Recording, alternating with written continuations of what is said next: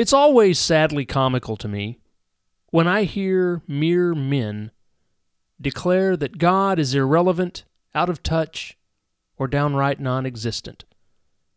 The fact that a created thing that relies on oxygen provided by the Creator, surviving on food provided by the Creator, heat and sunlight provided by the Creator, and a beating heart that is allowed to continue only because the Creator wills it, would somehow be so pathetically arrogant to claim he has no need of God is a baffling wonder to behold. This week, we look at ourselves in light of an omnipotent God on this edition of the Christian Walk Cafe.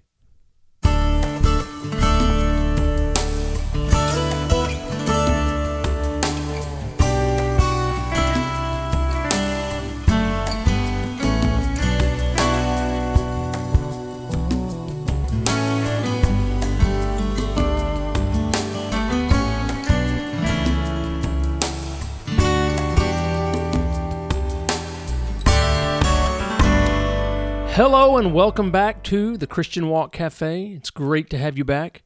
And for those of you here for the first time, welcome. My name is Keith, and I am your host for this weekly Bible teaching cafe where we sit down with the Word of God and learn how we are to walk this walk of faith in this world as we understand how temporary this life is and how our eternal future is so much greater. So, I have a question for you today. Who do you think you are? A more specific form of that question would be In light of the awesomeness, majesty, and power of Almighty God, who do you think you are? Ah, now it becomes a much different question with what should be a very obvious answer. A while back, I listened in, well, I was going to say listened in surprise but in these times we live in, there's just not much that surprises me anymore. But I listened as two United States congressmen had an exchange related to the Equality Act, specifically as it pertained to gender. One of them made the statement reading from a book by Dr. Tony Evans, and it said, quote, Whenever a nation's laws no longer reflect the standards of God, that nation is in rebellion against him and will inevitably bear the consequences. In response to this, the other congressman said these words quote, What any religious tradition ascribes as God's will is no concern of this Congress. End quote. The emotion that I felt at that response was first sadness, but then it almost instantly turned into humor. Sad for obvious reasons that leaders in our country would be so foolish. But humor at the thought that this congressman thinks he, a mere pathetic little human being with a short lifespan, who only is allowed to draw another breath in his body because of the grace and mercy of Almighty God, that this little measly man has some kind of standing or authority to declare God's supreme will as null and void or that even the elected body he is a part of, that simply governs the legal affairs of one country that could, at the mere declaration of God, be wiped off the map in an instant, has any leverage or any power to change anything God wants unchanged, is truly a dark comedy. So I asked, who does he think he is? Scripture has a lot to say about who we are and in light of the last episode, where I pointed out all the ways we try to elevate ourselves, the Bible, the divinely inspired word of truth, has a much different declaration. Psalm 103, 14 through 16 says, For he himself knows our frame. He is mindful that we are but dust. As for man, his days are like grass. As a flower of the field, so he flourishes. When the wind has passed over it, it is no more, and its place acknowledges it no longer. Man is here for a short time, like grass and flowers, and then he is gone. We're nothing but mere dust. Think about this. Today, as I record this, it is February 6th, 2024. Every person listening to this on this date, or in this week, or even in this month, even in this year, every person listening to this will be dead and gone by February 6th, 2124. A mere 100 years from now, we will be dead. No more. Like a flower that's blooming, it grows for a little while, and then it is no more. For many of us, it will be far less than a 100 years. For some, it will be very close to a 100 years, but in a short span of time, all the things we think matter so much, especially ourselves, will be gone. We are mere dust that blows away. So when we tend to think we're something special, someone important, or someone powerful, we deceive ourselves. I'm reminded of our Lord Jesus Christ as he stood before Pontius Pilate. After being beaten and mocked, he stood there before this Roman governor, and in John 19:10, Pilate said, "Do you not know that I have authority to release you, and I have authority to crucify you?" Basically saying, "Hey, you little Jewish man who thinks you're something special, do you know who I am? Do you know that I'm a man of high position? Do you know I'm a man with power and authority?" What a poor, pathetic fool Pilate was. He really thought he was something special, when all he was is a little pawn in a big plan set in motion by the creator of the universe. In the very next verse, John 19:11 says Jesus answered, "You would have no authority over me unless it had been given you from above." Do you know who I am? Yes, Pilate, we do. We know who you are. You are dust. You lived, you played a role in the plan of God, and you died. Do you know who I am? I'm a congressman of the United States. I'm a powerful man, who sits in the House of Government for a powerful country. You are dust. You are insignificant. Your power is but a shadow. You live, and one day you will die. The only thing of significance that matters is not your human, earthly, temporary power. It's not the wealth you build. It's not the laws you write. The only thing that matters is what you do with the knowledge of God. If you continue to reject it, you'll end up in a godless eternity called hell. Psalm 103:19 says the Lord has established his throne in the heavens, and his sovereignty rules over all. In that verse, all means all. That includes our own lives. He is sovereign and he rules from the throne he established. He is not, quote, the man upstairs. He is Almighty God. A certain podcaster I listen to who claims to be a Christian man will every now and then speak about his faith. I won't question whether or not it's legitimate. Uh, that's that's between him and God, but when he does, he feels the need to basically apologize uh, for bringing faith into the conversation and thinks he needs to warn the listeners that he's about to talk about what he calls his invisible sky buddy. What a fool. He's not your invisible sky buddy that comes to sit on your shoulder and be a pal. He is the King of Kings and Lord of Lords. He is the supreme authority over all the heavens and earth. He is the beginning and the end. He is all knowing and all powerful, and He is in charge. You and I are just the insignificant created things that the Apostle Paul describes as lumps of clay in the hands of the potter.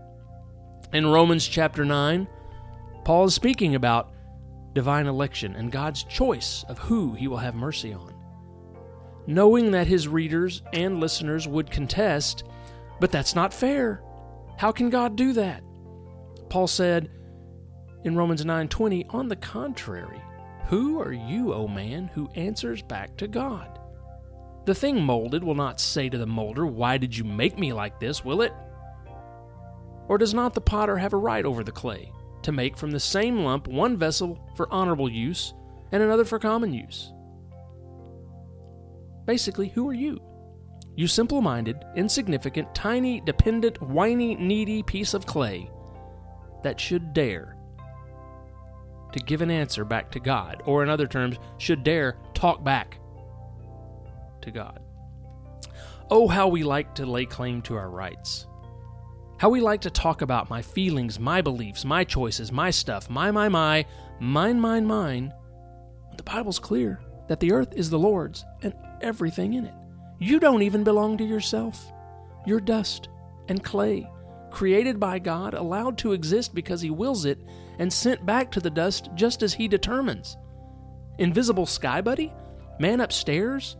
Hardly sovereign Lord who rules over those of us mere humans who have no claim to any higher authority or knowledge.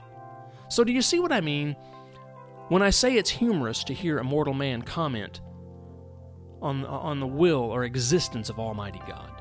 It's baffling to hear a mere man with a created brain who studied books and was only allowed the scientific knowledge that he or she has gained because God willed it stand and declare there is no God. There's a word for that man or woman, and that word is fool.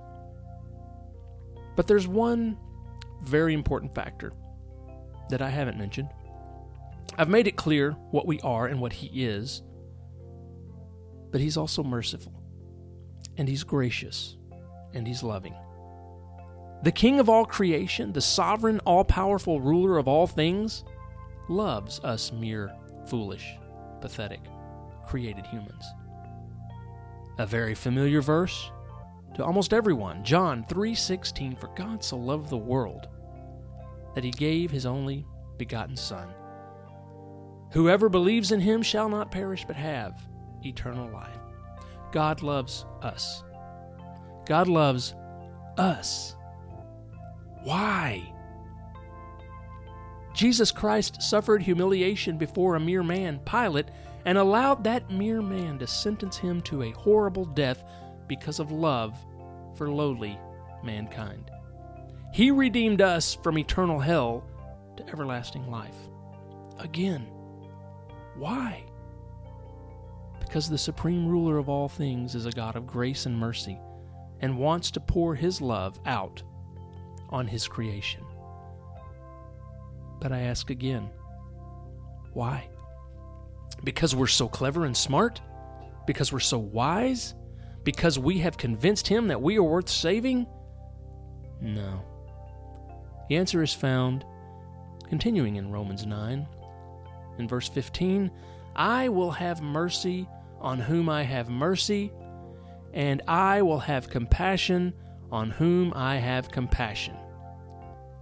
And skipping to verse 18, so then he has mercy on whom he desires, and he hardens whom he desires.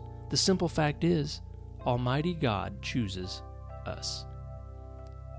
Continuing at Romans 9 22 and 23, what if God, although willing to demonstrate his wrath and to make his power known, endured with much patience vessels of wrath prepared for destruction? And he did so to make known the riches of his glory upon the vessels of mercy which he prepared beforehand for glory. The ruler of all things, the omnipotent and omniscient creator of the universe, loves us, chooses us, and then calls us mere foolish humans. If the fact that we are but dust, flowers of the field, grass that is here today and gone tomorrow is not a humbling enough thing, how much more humbling is it to know that we didn't choose Christ? We weren't clever enough astute enough, wise enough, perceptive enough, or spiritually sensitive enough to choose Him. He simply loves us because He chose us, and He chose us because He loves us. How can I explain it further? I can't. The apostle Paul summed up his teaching in Romans with Romans 11:33 simply, "Oh the depth of the riches both of the wisdom and knowledge of God." How unsearchable are his judgments, and unfathomable his ways. I remember recently listening to a pastor whom I enjoy his teaching. He told of an interview he did with a journalist where he was explaining these things. The journalist looked at him and replied, I could never serve a God like that. Without hesitation, he responded and said, And you never will, unless he shows you mercy. He is the all powerful God, we are dust. But the all powerful God loves us, chooses us, justifies us, and will one day glorify us. How humbling is that? As the words of a very familiar song say, Amazing grace, how sweet the sound that saved a wretch like me. I once was lost, but now am found, was blind, but now I see. Thank you, Lord, that this poor, insignificant, foolish human being, incapable of saving himself, has been the recipient of your love, mercy, and grace. Thank you for choosing us. And I ask for those listening today that you would give us a true understanding of what we are in light of your glory and power, a true understanding of what we were until you chose us and poured out your grace on us. Let us always live with humility, and for those who do not know you, awaken their spirit, draw them to you. Extend your grace to them right now and let them sense the true value that we have only when we are found in Christ. Thank you for loving us and saving us. And we give glory to you alone, because you alone are the only one worthy to receive it. Amen. That's all the time we have in the cafe this week. Once again, thanks for being here. If you'd like to reach out directly, you can contact me at the Christian Walk Cafe at gmail.com. I enjoy hearing from listeners, and we'll get back to you as soon as I can.